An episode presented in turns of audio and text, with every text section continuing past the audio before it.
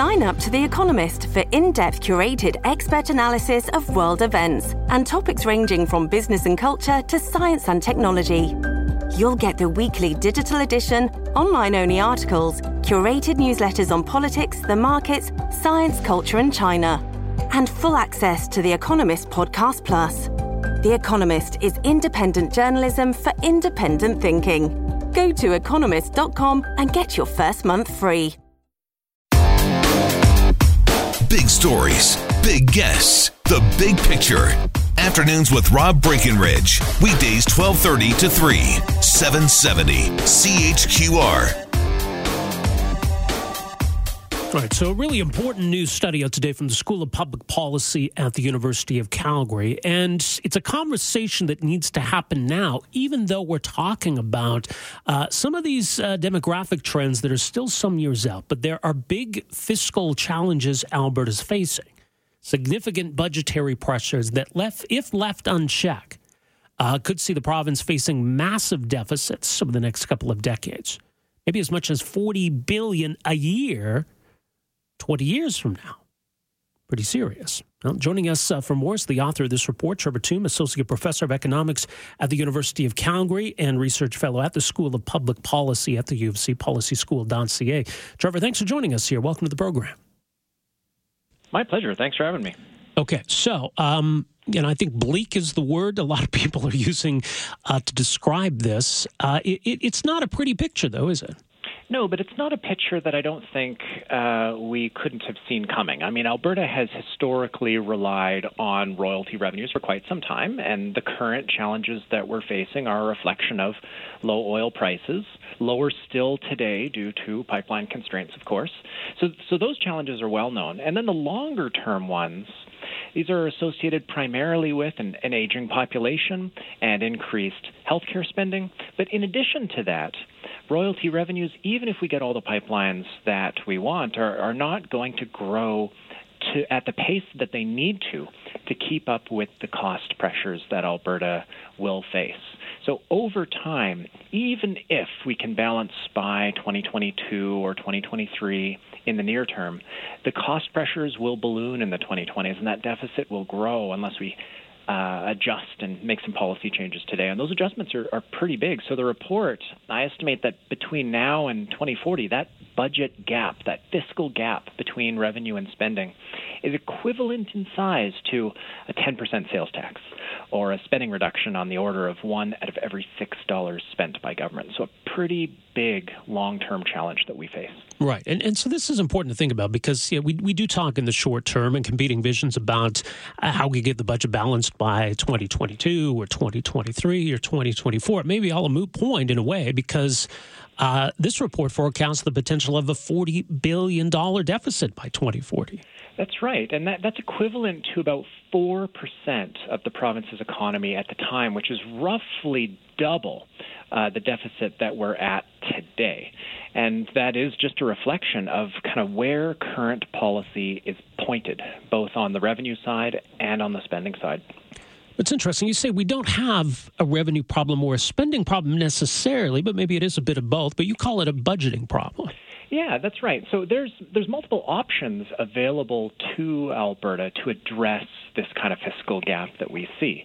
And you can find options both on the revenue side and on the spending side. For example, if we had taxes at a level comparable to British Columbia, uh, also a low tax jurisdiction along with Alberta and Saskatchewan, then we wouldn't have uh, a deficit at all today.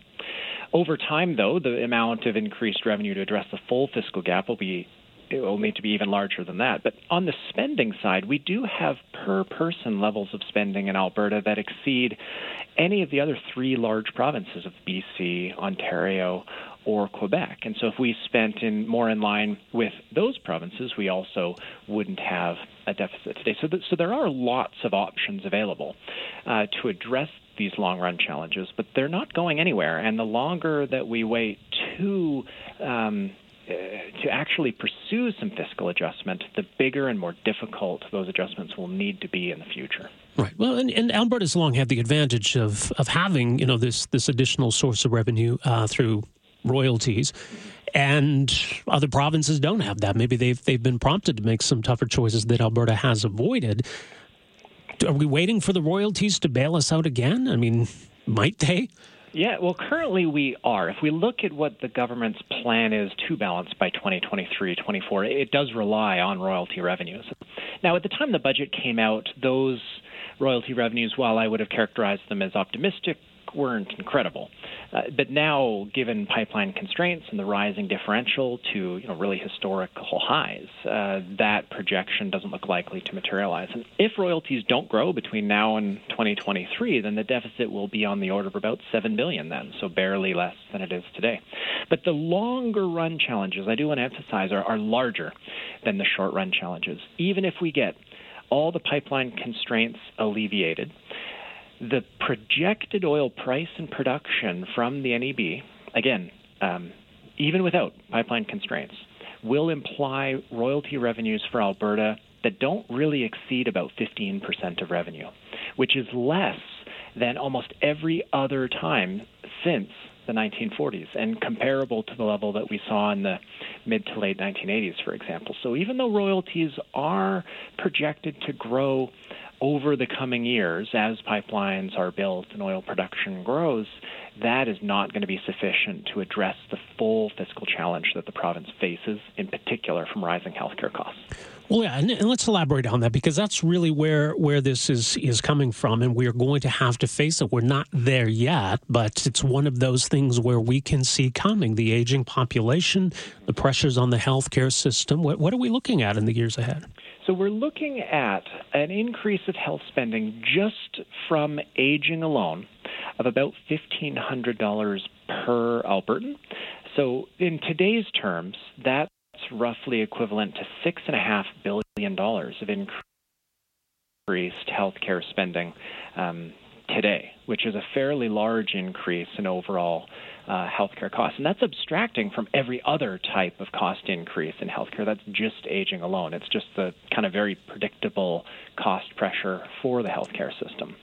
And to, I mean, for perspective, to address that six and a half billion, that's equivalent to about a six and a half percent sales tax. These are not small numbers, for example. So either we need to change the way that we do healthcare in Alberta, or we need to really have an honest conversation about the revenue side of the budget.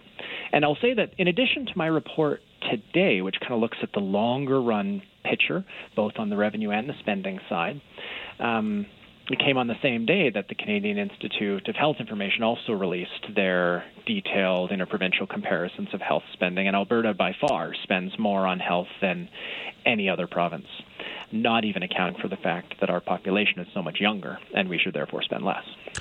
Well, we do have a younger population, and so even as we see the workforce aging, does, does, it leave Alberta in in a relatively strong position? Because every province is dealing with with these changing demographics. Absolutely. One, one unique aspect of Alberta, though, that differentiates it from other provinces is that we spend more on health, but we spend particularly more on health among the older age cohorts.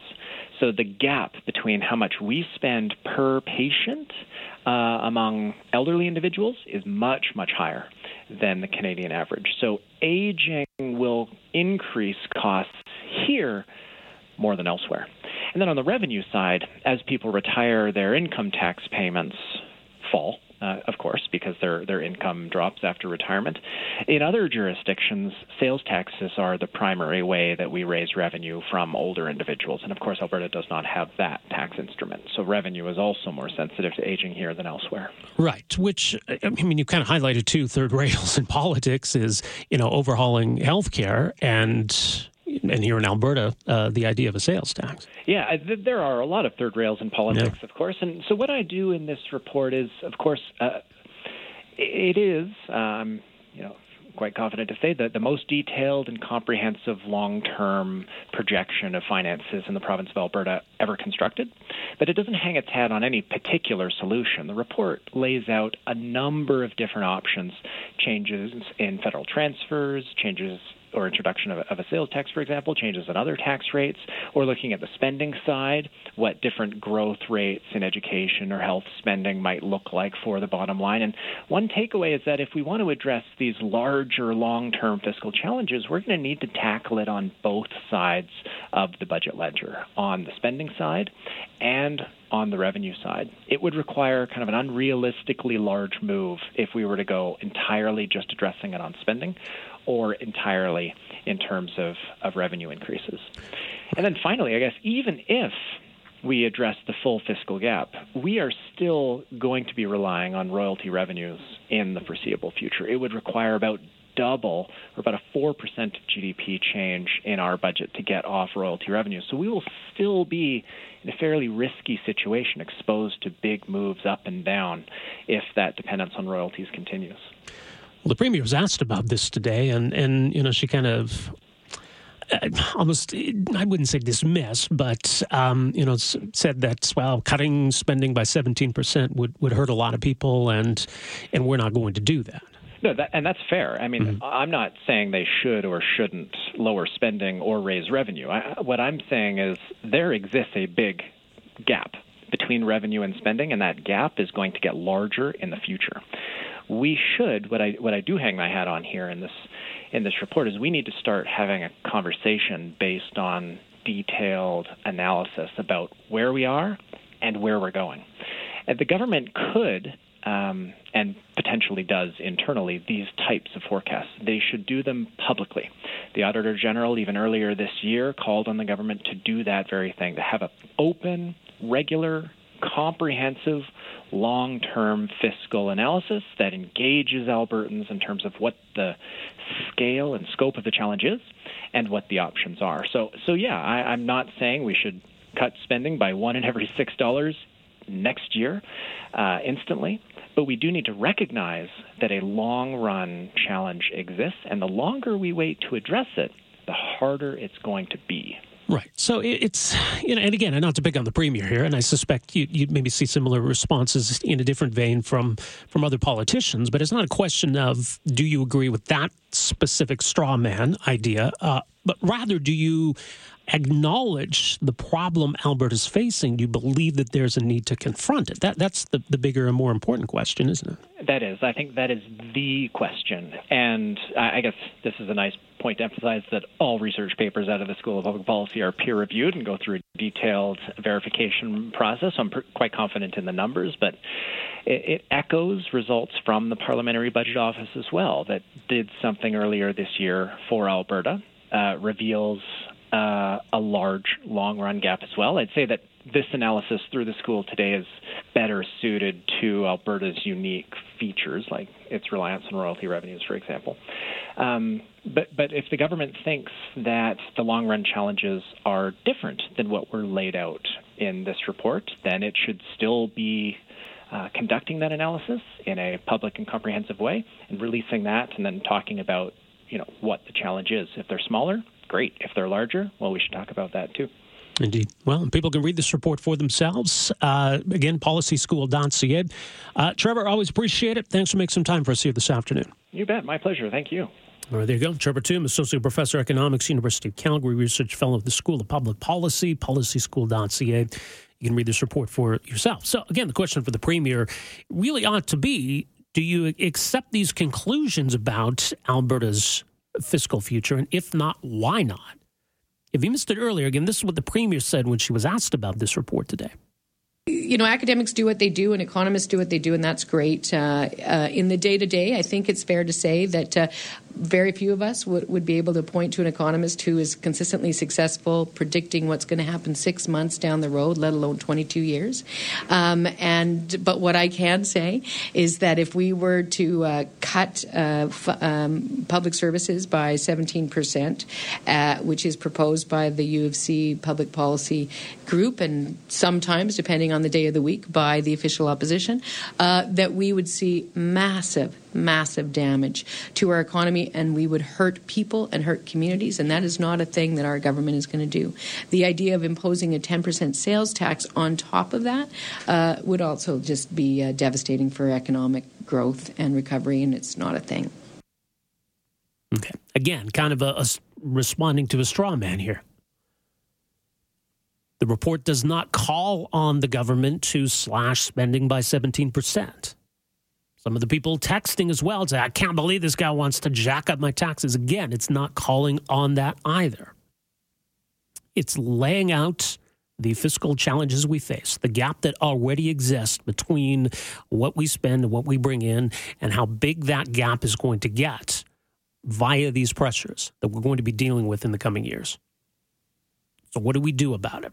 They lay out a couple of options in this report, or at least measure the impact of doing this or doing that. But ultimately, it's about uh, making choices. Afternoons with Rob Breckenridge, starting at 1230 on News Talk 770 Calgary.